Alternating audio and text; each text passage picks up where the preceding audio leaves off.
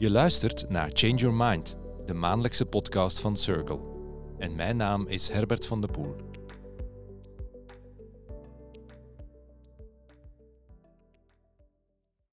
Kunnen we iets leren van een voetbalcoach als het gaat over verandering en change management? Dat is het thema van deze podcast vandaag. En van alle collega's hebben ze diegene uitgekozen die het minst van voetbal afweet. Ik neem aan dat er onder onze luisteraars nog wel een aantal mensen zijn met beperktere voetbalkennis. Um, vandaag heb ik te gast uh, Ariel Jacobs. Ariel, welkom. Misschien kan jij voor de niet zo voetbalminnende luisteraars even in een minuutje uitleggen wie Ariel Jacobs is. Ja, ik heb dus een verleden als uh, voetbalcoach, uh, zowel in België als in het buitenland.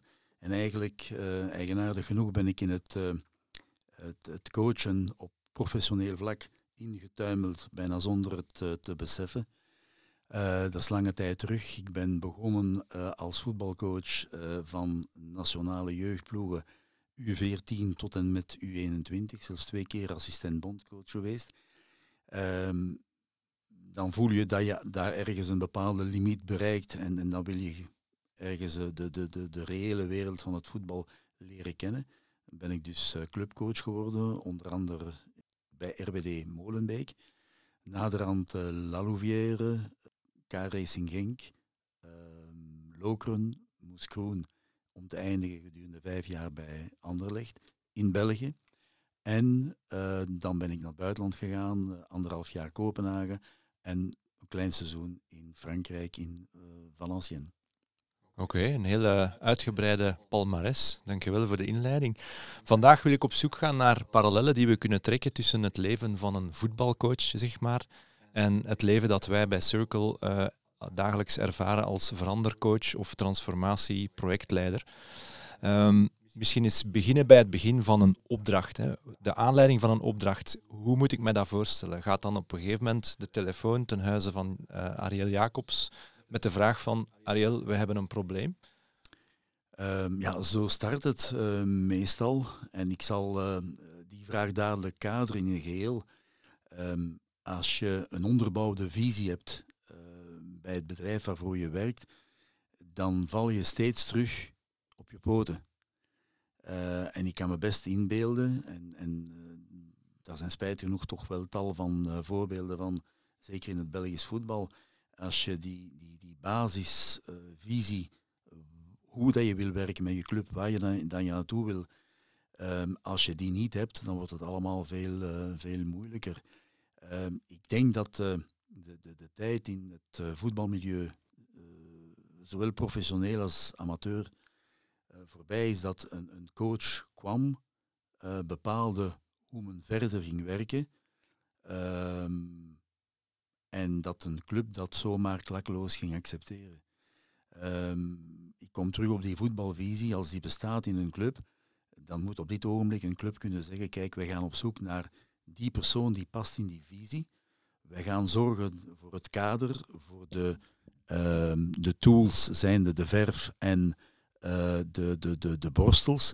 En dan is dan de coach om die tools te gebruiken en er het beste van te, van te maken. Dus uh, ja, dat is een hele omwenteling waar we op dit ogenblik mee te maken hebben, die dus niet altijd zo evident aanvaard wordt door coaches, omdat zij nog altijd ehm, uitgaan van het feit, ja, we zijn de hoogste persoon in rang en wij bepalen wat er gaat gebeuren. Ja, daar heb je dus duidelijk een, uh, twee soorten uh, scholen van coaches, als ik het, als ik het begrijp. Hè. De coach die eerder uh, vertrekt vanuit, hier ligt een, een, een aantal krijtlijnen vast en ik ga hier proberen dat beleid uit te voeren, versus de coach die zegt, ga allemaal opzij, ik weet het, ik, ben, ik heb het al gedaan, ik heb het bewezen en luister naar mij. Alleen is het zo dat om welke reden ook die coach vroeg of laat weggaat, ofwel wordt hij weggeplukt, ofwel wordt hij ontslagen, dat die club verweest achter zit. En dat het kan zijn dat die coach een bepaalde richting uitgaat en dat die volgende coach de andere richting. En als dat één of twee maal per seizoen gebeurt, ja, ten lange laatste weet de club op zichzelf niet meer welke richting zij uitvaart. Uh, je sprak daarnet over uh, visie, hè? Het, het, idee dat er achter vanuit de club uh, een duidelijk idee is naar de toekomst, waar dat de club naartoe wil. Um, hoe kan je dat als, of, of hoe wordt dat gespecificeerd naar een voetbalcoach? Uit, uit wat bestaat dat, zo'n visie? Is dat um, we willen op het einde van het jaar uh, kampioen spelen? Is dat uh, we willen meer jeugdspelers aantrekken? Is dat we willen binnen dit en vijf jaar iets bereiken?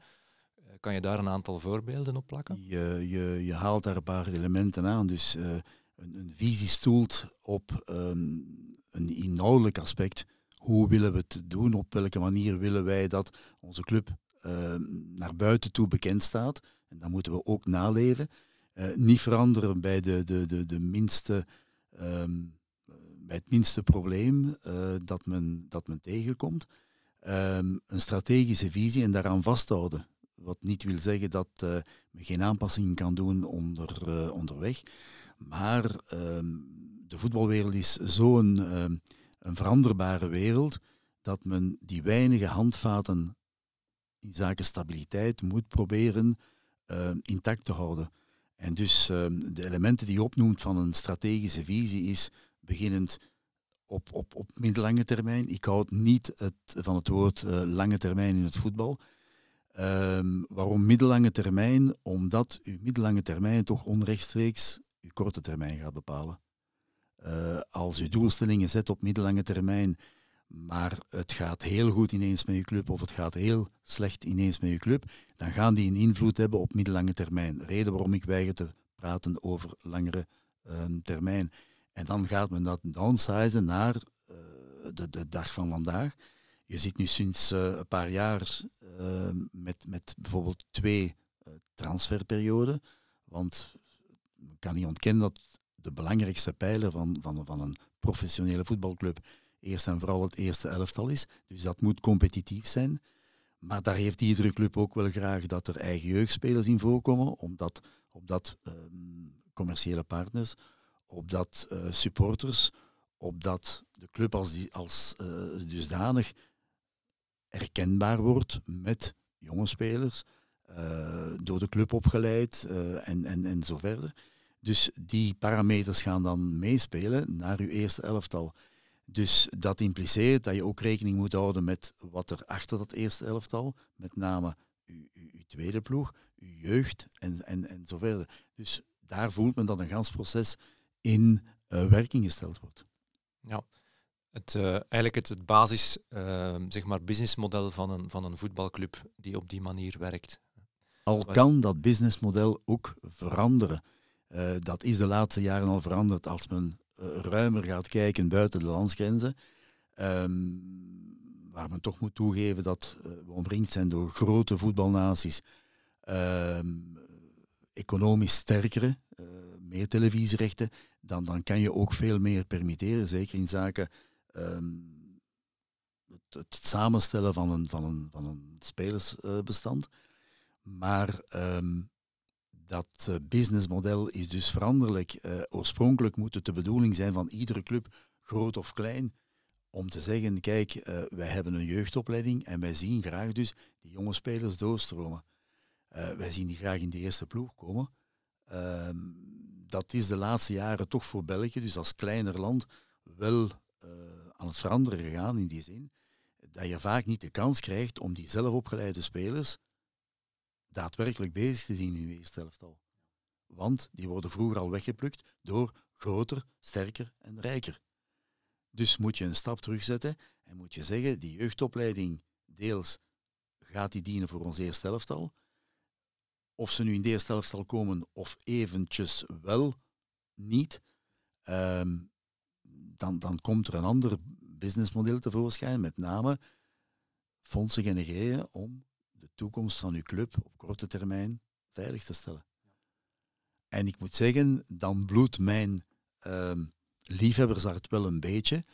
Uh, maar ik zal ook waarschijnlijk nog van de oudere trans zijn, in die zin uh, dat uh, men altijd wel die spelers wilt op het veld zien die herkenbaar zijn voor de plaatselijke gemeenschap. Ja. Ja, dat begrijp ik. Daardoor gaat een stukje van uw geest uh, uit de fles of uw, hè, uw, ziel uit de ploeg. Hè, omdat, uh, Daar gaat een stuk, ja. ja, ja. Uh, alleen is het zo dat je dan een, een, een financiële en dus een materiële compensatie krijgt voor het verlies op, op puur emotioneel vlak. En dat je daar genoegen moet mee nemen. Maar ja, ik, ik denk dat iedereen nu wel bewust is van het feit dat het op dat vlak ook big business geworden is en, en waar weinig plaats is voor um, emotie, romantiek of, of, of andere. Oké, je komt dan zo bij een club terecht. Hè. Je, hebt een, je hebt duidelijke doelstellingen of een visie die je, je moet eigen maken, want uh, men wil duidelijk een andere richting ingaan, anders hadden ze geen afscheid genomen van de vorige coach. Hoe kan je dan, um, of hoe pak je zoiets aan? Hoe maak je daar een, een planning voor? Of een, of een eh, typisch in onze wereld, wij gaan op zoek naar, we moeten hier een, een projectplan maken, we moeten daar milestones in stellen, we moeten daar een team rondom ons krijgen. Um, omdat ja, natuurlijk alleen als coach ga je die, die aangepaste visie niet kunnen neerzetten. Je gaat dat moeten doen met een, uh, met een groep. Hoe pak je zoiets uh, als voetbalcoach aan?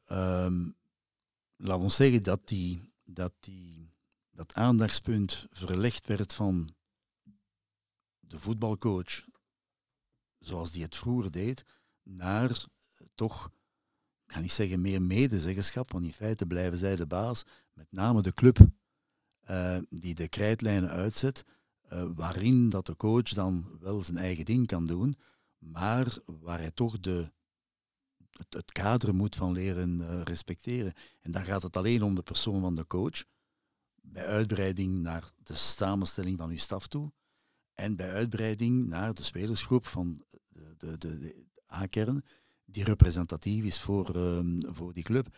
Um, alleen is het zo, vroeger had men één transferperiode. Uh, vroeger was men uh, geduldiger met coaches.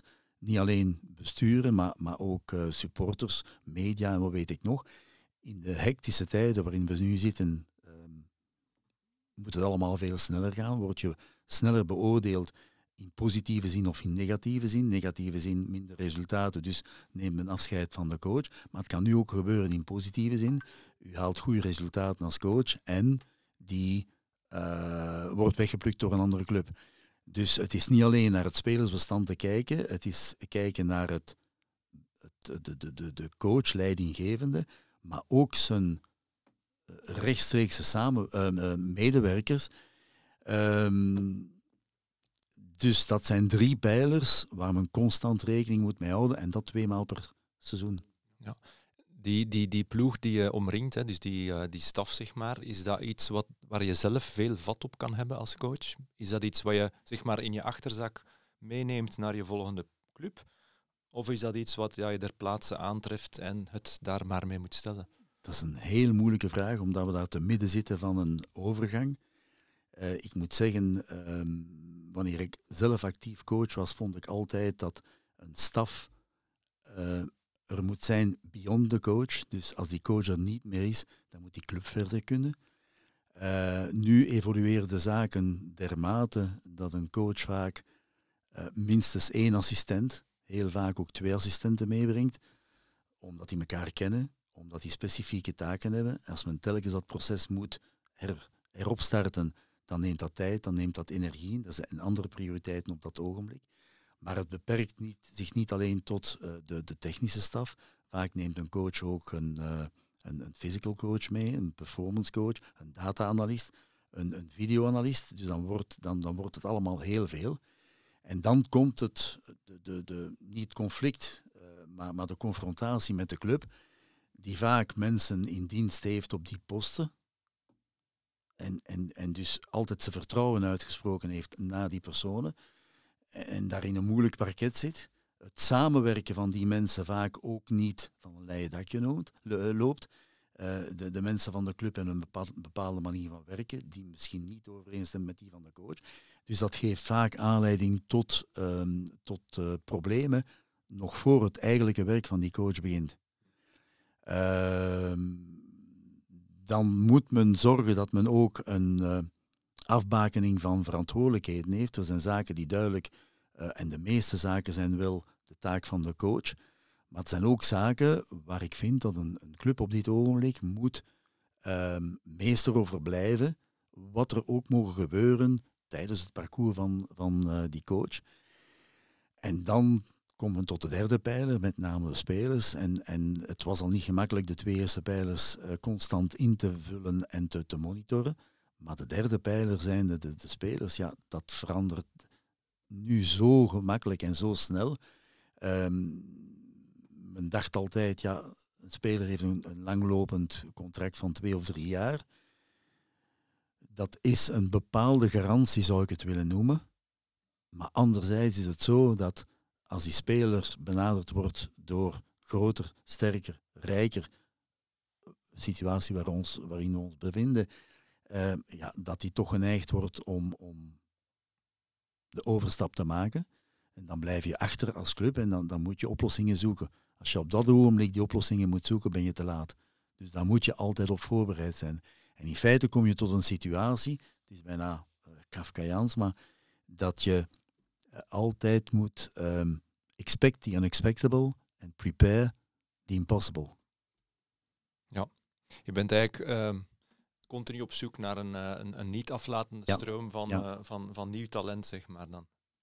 En soms um, in een denkbeeldige wereld, wereld zou je eens graag op een punt komen dat je zegt, oef, dat is een, een, we hebben ons werk gedaan en toch weet je dat enkele maanden later datzelfde werk dat je af, af, als afgehandeld dacht, toch voor een korte termijn, dat alles terug kan in vraag gesteld worden.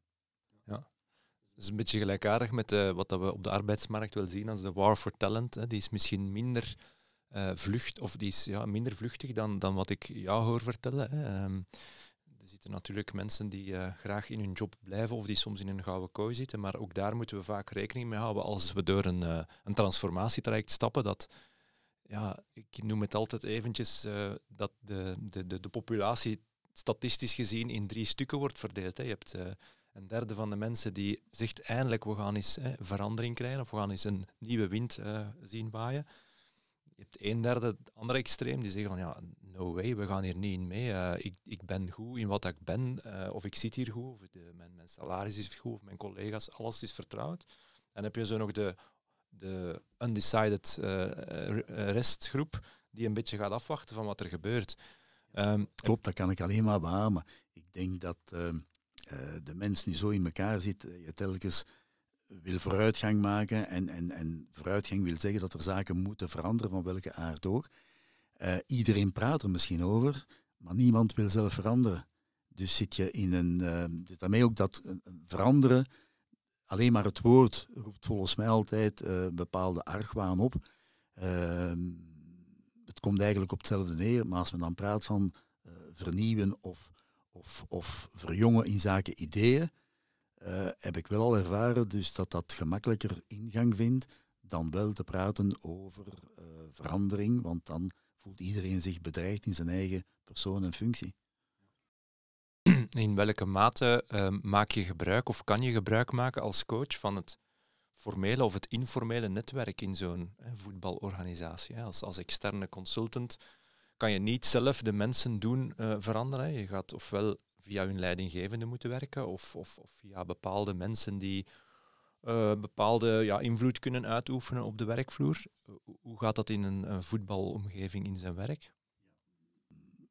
ik denk dat het, het, het, voetbalmilieu wel wat complexer uh, in elkaar zit. In die zin dat uh, je, je, hebt een club, een clubbestuur, een clubmanagement. Je hebt je spelers. Die spelers hebben allemaal hun eigen ambities, uh, hun eigen makelaars, eh, die een carrière uittekenen voor hun spelers. Dus heel vaak zijn die belangen tegenstrijdig. ik heb het zelden meegemaakt dat heel snel iedereen altijd op dezelfde golflengte zit en blijft zitten. Het is afhankelijk van wat er gebeurt op de markt, dat meningen, houdingen heel snel kunnen veranderen. En ik zeg het nog eens, dat, dat, maakt het zo, uh, zo moeilijk om, om, om echt de controle over te behouden.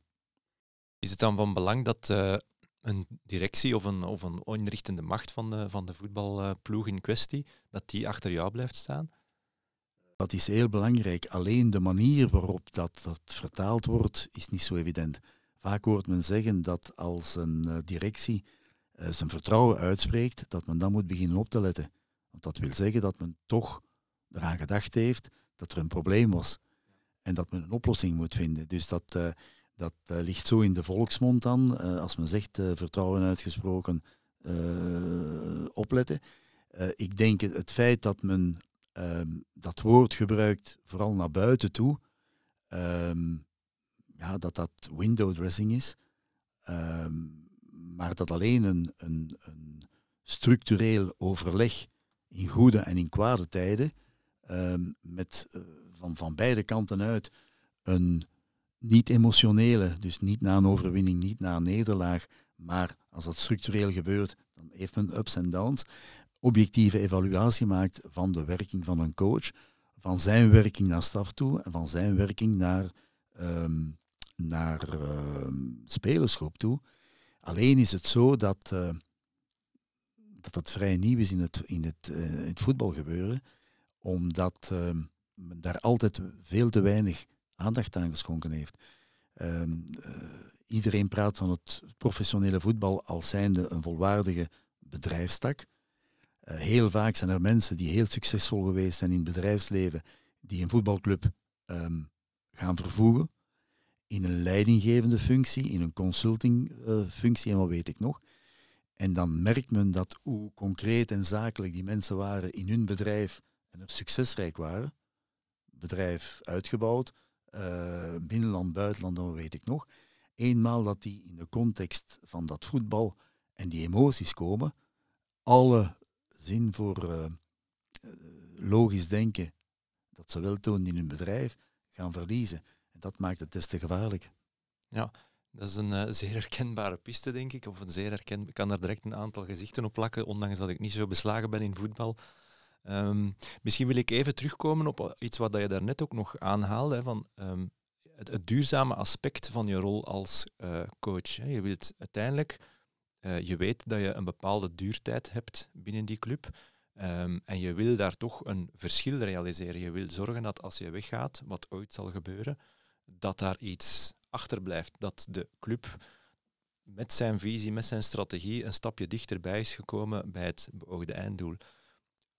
Heb je daar voorbeelden van? Of, of kan je mij aangeven hoe dat je dat um, ja, probeert te, te, te, bestendigen of te realiseren? Feit is wel als een voetbalclub um, een bestaande, filo uitgewerkte filosofie heeft, dan is het veel gemakkelijker als coach om daarin te spelen en een actieve rol te spelen. Ik heb eerder al gezegd dat dat niet steeds het geval is bij alle clubs. En dan is het vaak zo dat uh, een, een coach binnengehaald wordt eerder als korte termijn brandweerman, een brand blussen, proberen betere resultaten te halen, proberen een, een, een, uh, een uh, degradatie naar, uh, naar een, een reeks lager te vermijden. En dat die man zich minder gaat bezighouden met het uitwerken van een filosofie op, op lange termijn, maar meer bezig is met de resultaten op korte termijn. Dat zijn dan ook heel vaak mensen die um, in die twee transferperiodes eigen transfers doen die op korte termijn een ploeg uh, vooruit helpen, maar die dan geen rekening houden met een langere termijn uh, over meerdere jaren, die niet omkijken naar wie ze zich aan het aandienen, wie kan als jonge speler binnen zes maanden, binnen één jaar, binnen anderhalf jaar onze, onze eerste elftal gaan uh. Dus ja, dat is nog eens een, een warm pleidooi naar proberen een, een, basis op te bouwen, met name een, een beleid, een visie in een club. Um, kom ook nog even terug op een ander element dat je daarnet hebt aangehaald. Hè, de, de, de emotie en de, eventueel de sterke karakters ook die je tegenkomt op de, uh, op de grasmat, moet ik het dan noemen, niet op de werkvloer. Um, hoe ga je om met het feit dat, dat al die um, individuen hun eigen agenda hebben. Die, die, je hebt het net ook aangehaald dat bepaalde makelaars uh, daar meespelen. Hè. Ik kan me inbeelden dat je in een situatie terechtkomt waarin dat je als nieuwe coach voor een ploeg gesmeten wordt, waar dat er toch een aantal uh, zwaargewichten uh, misschien de boel gaan verzuren. Um, of gaan tegenwerken, of via makelaars of via het management proberen stokken in de wielen te gaan steken van jouw mooie plannetjes. heb je daar ervaring of uh, ideeën rond hoe dat we dat in onze wereld kunnen oplossen? Zwaargewichten die zijn er altijd en overal op ieder, uh, op, ieder niveau. Ik heb uh, wel met een aantal kunnen samenwerken. Ehm, daarnaast heb je ook ehm, spelers die een, een, een, een, min of meer groot ego hebben. Dus ehm, dat, ik zou zeggen, dat is, dat is een van de, de hoofdtaken van uw job, want men ziet heel vaak een, een, een voetbalcoach als degene die daar uh, tactische plannen, training zit voor te bereiden, tactische plannen zit uit te werken en wat weet ik nog. Um, ik, ik, denk dat uh, de, de, rol geëvolueerd is uh, in die zin dat hij moet zorgen dat zijn, zijn voetballers, waar veel eisen aan gesteld worden, dat die in feite op, op, op, op puur menselijk vlak passen in een geheel en zich zo kunnen ontplooien. Ik denk dat je um, op dit ogenblik uh, niet meer enkel en alleen naar die goede speler kan gaan. Um, het moet verder gaan in die zin dat je zegt, ik wil die speler op voorhand kennen, dat die voldoende mentale kwaliteiten en uh, weerbaarheid heeft om te fungeren als een speler in een geheel om het team te worden. Um, wij worden als, als coaches uh, verondersteld om een sterk team samen te maken.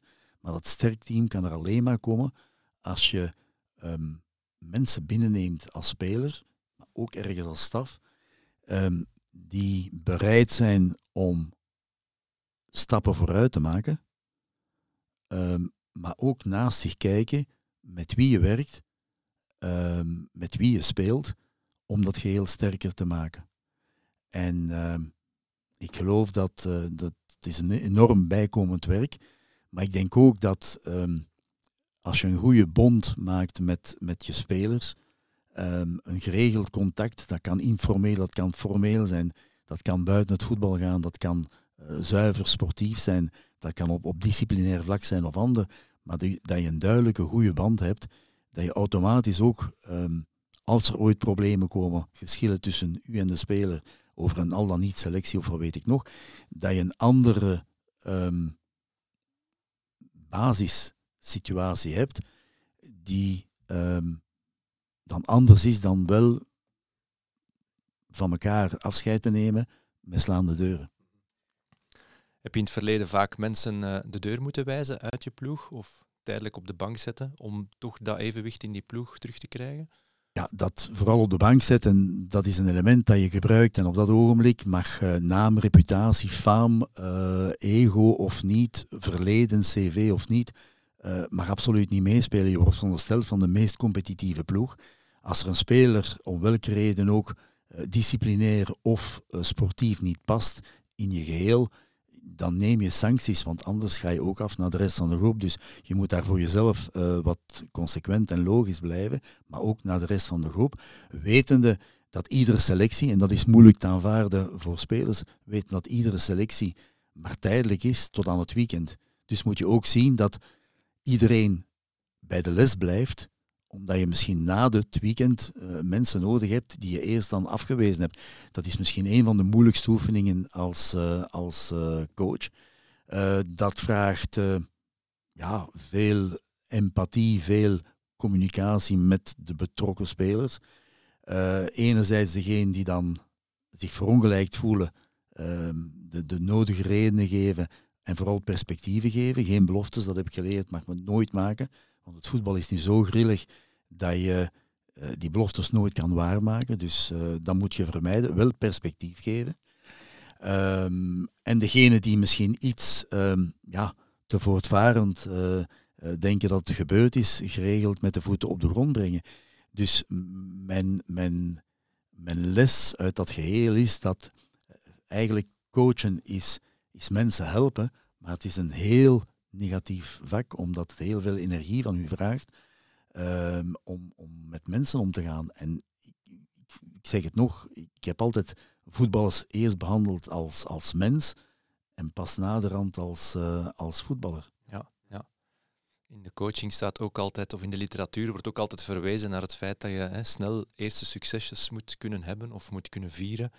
Um, ik neem aan dat, dat je niet van, van plaats uh, wat is, 12 naar plaats 1 kan schieten in een weekend. Um, hoe pak je zoiets aan om dan toch met die ploeg uh, de eerste, ook al is het maar een klein succesje in de zin van we zijn een stukje dichter naar ons doel, we zijn een stukje veranderd, uh, om dat te kunnen ja, visualiseren of vieren of in de verf te zetten? Uh, ik denk dat een club eerst en vooral doelstellingen op middellange, langere termijn uh, moet hebben. Maar als coach ga je dat downsizen naar ehm, eerst en vooral het einde van het seizoen. Het gaat nu allemaal zo, slecht, zo, zo, zo snel. Naar het einde van het seizoen, dat ga je opsplitsen. En dan kom je uiteindelijk tot, tot maandelijkse doelstellingen, tot wekelijkse doelstellingen met je spelersgroep. Uh, in functie van de zwaarte van de wedstrijden die je hebt en wat weet ik nog allemaal. Je wil daar maximaal spelers mee hebben in het proces, want die bekijken het vaak maar alleen van week tot, tot week. En, en je wordt zelf wel als coach ook als dusdanig beoordeeld, maar die doelstellingen moeten er zijn. Ehm, het is wel zo door het feit dat het een, een complexe wereld geworden is, een mix van individu en collectief, moet je um, om, om, om de, de, de primaire bedoeling, met name resultaten te halen, moet je de doelstellingen opsplitsen in teamdoelstellingen en individuele doelstellingen. En die liggen totaal anders. Uh, een speler wil gewoon zo goed mogelijk presteren, daarom niet altijd om het beste resultaat te halen, maar om zelf te kunnen schitteren, om um, een paar maanden later kunnen een goede transfer te doen. En dat moet je hem laten dat is misschien, staat haaks tegenover het, het groepsprincipe. Maar dan moet je zien dat je die speler dermate kunt bij de les houden en motiveren, dat hij het maximum geeft voor zichzelf, maar dat ook het team daardoor um, kan, kan, kan mee van genieten. Ja, dat hij er mee van kan profiteren binnen de grenzen van, uh, van, van het individuele. En ook natuurlijk de club zal er normaal gezien wel bij varen als die persoon goed uit de verf komt, neem ik aan. Ja, daar hadden we het daarnet over in uw businessmodel. Um, misschien um, naar het einde van zijn opdracht toe. Hè. Op een gegeven moment komt er een einddatum in zicht of voel je dat het einde nadert, omdat resultaten tegenvallen, omdat de houdbaarheid verstreken is. Hoe is dat in jouw carrière gebeurd? Uh, hoe heb je dat ervaren? Um, ik denk dat je moet um, geregeld aan, aan, aan zelfreflectie doen. En dus uh, nagaan datgene wat je voorop stelt als doelstellingen voor jezelf, voor je team, uh, dat je daar op schema zit. Vaak worden veel zaken bepaald door um, resultaten. Maar ik denk als coach moet je ook um, andere doelstellingen dan resultaatdoelen hebben. Uh, met name de progressie die een team maakt. Al is het zo dat je vaak daarvoor niet beloond wordt. Want als resultaat slecht zijn, dan vergeet iedereen wel het, het, het de, de, processen uh, die, je, die je doorgaat. Um, geregeld dan zelfreflectie doen. En wat ik altijd, want ik denk niet dat er één coach is die kan zeggen in gans zijn carrière, um, ik heb nooit geen minder momenten gehad. Het is bijna eigen aan de sport en aan het voetbal.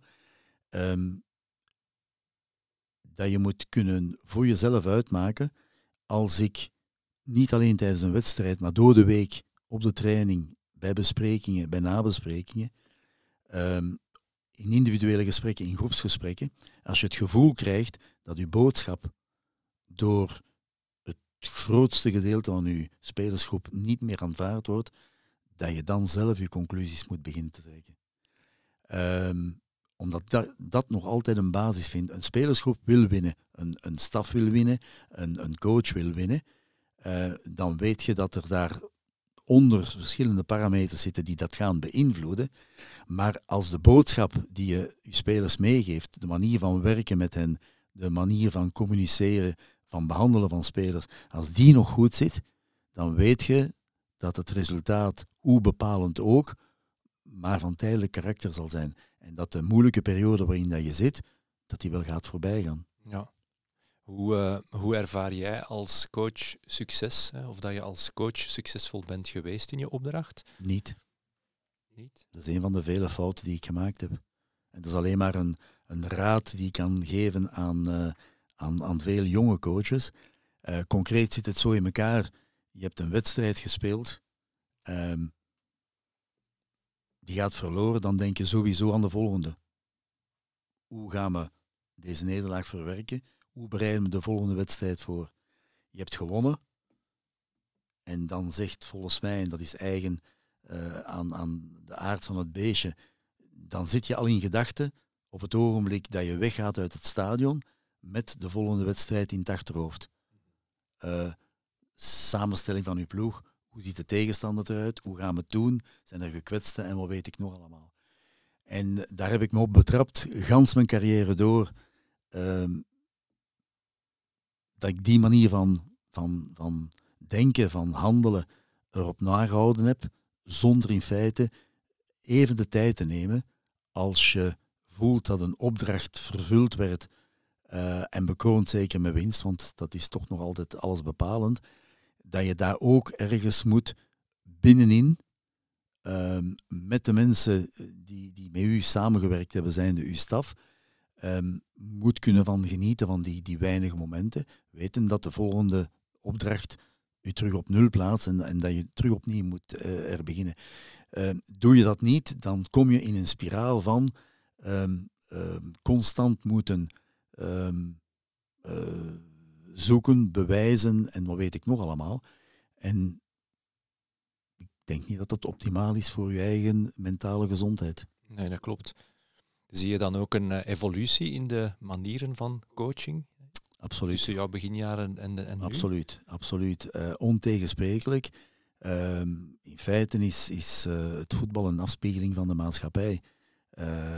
spelers of mensen waarmee je samenwerkt, of spelers die, je, die je coacht, die zijn dus ook de afspiegeling van de maatschappij. Ik heb de tijd gekend, een, een, 25 jaar terug, dat je in feite voor een spelersgroep kwam en dat je van jezelf uh, um, aanvoelde als, als coach, ik ben hier de baas uh, en ik ga alles bepalen, van A tot Z. Bij manier van spreken zelfs, de inrichting van de kleedkamers, de manier waarop ik mijn groep behandel, dat is mijn manier en dat moeten ze maar aanvaarden. De manier waarop ik speel, dat is mijn manier en iedereen moet het maar aanvaarden.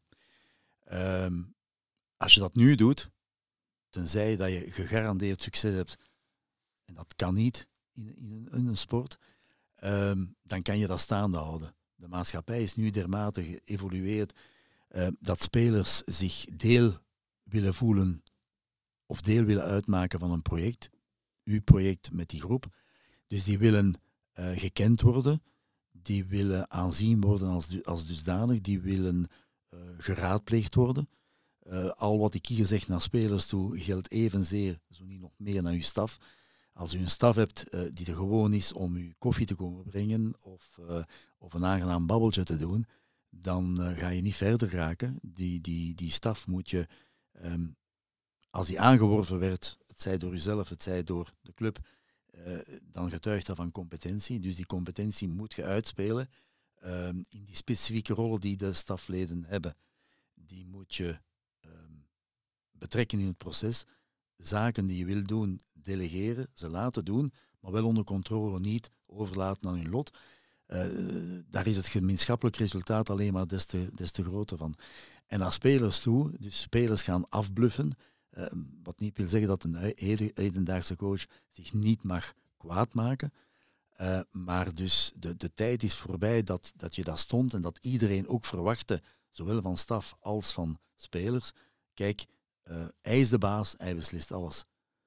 Um, ik denk wat men nu meer en meer nodig heeft, is um, in feite een, een, een, een leider die de weg aangeeft, die de middelen uh, aanreikt aan een staf, aan een groep, om tot een bepaald doel te komen die je ook al gemeenschappelijk uh, uh, vastlegt, waar dat spelers en staf geregeld door die leider worden gebriefd en ge, geïnformeerd over hoe dat het proces verloopt.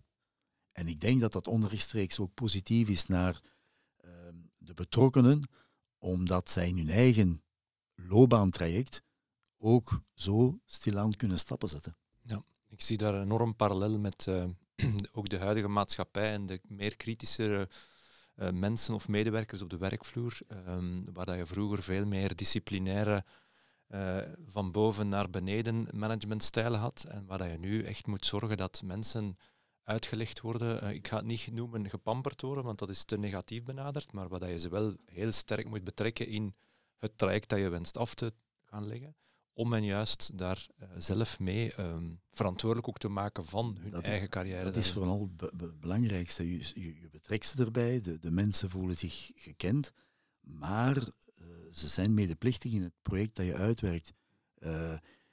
ik vind het absoluut geen teken van, van, van zwakte dat, dat een coach zijn oor te luisteren legt bij één speler, bij twee of drie spelers, zelfs bij een groep spelers, um, over de plannen die hij heeft in, verband met een bepaalde tactiek of, of andere zaken. Uh, sommigen kunnen dat bekijken als een vorm van zwakte, een gebrek aan autoriteit of wat weet ik nog. Uh, feit is wel, als je daar een gezonde discussie over hebt uh, in het belang van het, van het geheel, dat je daar sterker uitkomt en dat je mag rekenen op de medewerking van je spelers, want die gaan datgene wat zij zitten te, te, te ondersteunen, ook proberen op het veld te, te, te, te vertalen. Ja. Zie je, of heb je ooit overwogen om een rol in het professionele leven te nemen, weg van voetbal? Um, ja, en natuurlijk hoe jonger daar bent, misschien wel. Alleen is het zo dus dat, dat voetbal, um, durf bijna zeggen, een passie geworden is. Uh, dat was het eigenlijk minder uh, wanneer ik nog als jongensnaak ben beginnen te, zelf te voetballen. Dat wordt dan een passie waar dat je altijd verder en dieper wilt voor jezelf ingaan om, om, om meer kennis te hebben. Um, omdat de wereld waarin je, dat je, dat je zit altijd complexer wordt. En dus moet je ergens wel, moet je ergens wel mee.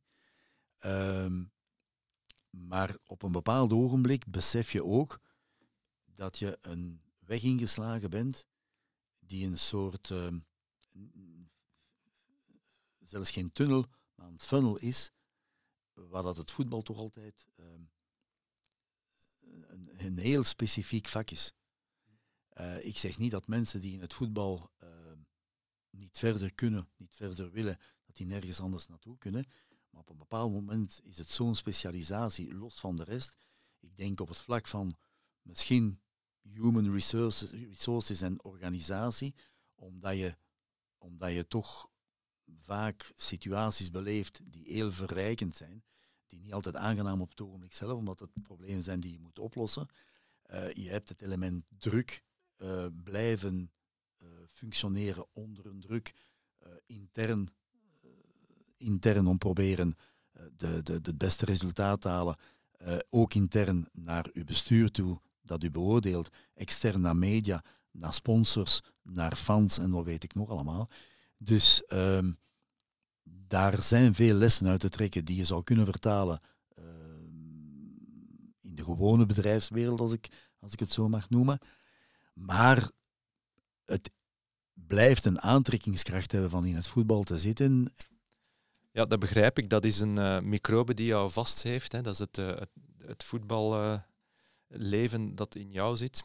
Um, maar het is wel zeer herkenbaar. Um, is er dan nog een ultieme tip die je aan ons zou kunnen meegeven, die wij kunnen toepassen morgen? Of waar we rekening mee kunnen houden in onze, in onze way of life? Ja, dat je op geen enkel ogenblik um, een, een situatie als een eindpunt kan zien. Dus uh, misschien daarmee ook dat, uh, dat je gaat bepaalde voldoening snel gaan relativeren. Um, eigen aan het voetbal, je kan kampioen spelen. En dat is mooi op zichzelf. Maar dan is altijd een day after of een period uh, after. Dus in feite is iedere uh, bereikte doelstelling moet bijna het begin zijn van, van, van iets anders. En, en dat is natuurlijk een druk die je zelf oplegt. Dat is een druk die je opgelegd wordt door de, de, de omstandigheden ik heb daar ook, daar ook uit geleerd dat, uh, uh, en er is een, een, Franse gezegde die heel toepasselijk is, le football n'a pas d'histoire, dus je presteert vandaag en iedereen is blij omdat je dus een wedstrijd gewonnen hebt, een, een, een titel gewonnen hebt of, of wat anders. Maar wat er uh, gisteren gebeurd is, dat weet men in feite niet meer. dat is de vluchtigheid van de maatschappij ook. Ik denk niet dat we daar een halt kunnen toeroepen. Maar dat maakt het ons alleen maar uh, moeilijker in de uitoefening van onze job. Ja, ik herken het volledig in, in grote projecten waarin dat je streeft naar een bepaalde mijlpaal. En als je die dan gehaald hebt, dan uh, staat de volgende mijlpaal al te Ja. wachten. Hè. Ja. Dan eh, denk ik dat ik heel veel eh, parallellen heb gezien of gehoord vandaag in dit gesprek. Ondanks dat ik niks van voetbal ken, eh, heb ik toch heel veel bijgeleerd. Dus eh, ik wens jou enorm te bedanken, Ariel, voor jouw komst naar onze podcast. En nog veel succes in jouw verdere carrière. Dank u. Jullie ook. Dit was Change Your Mind, de maandelijkse podcast van Circle. Bedankt voor het luisteren. Alle info over deze podcast en veel meer vind je terug op circle.be-podcast. En Circle schrijf je met de S van strategisch veranderen.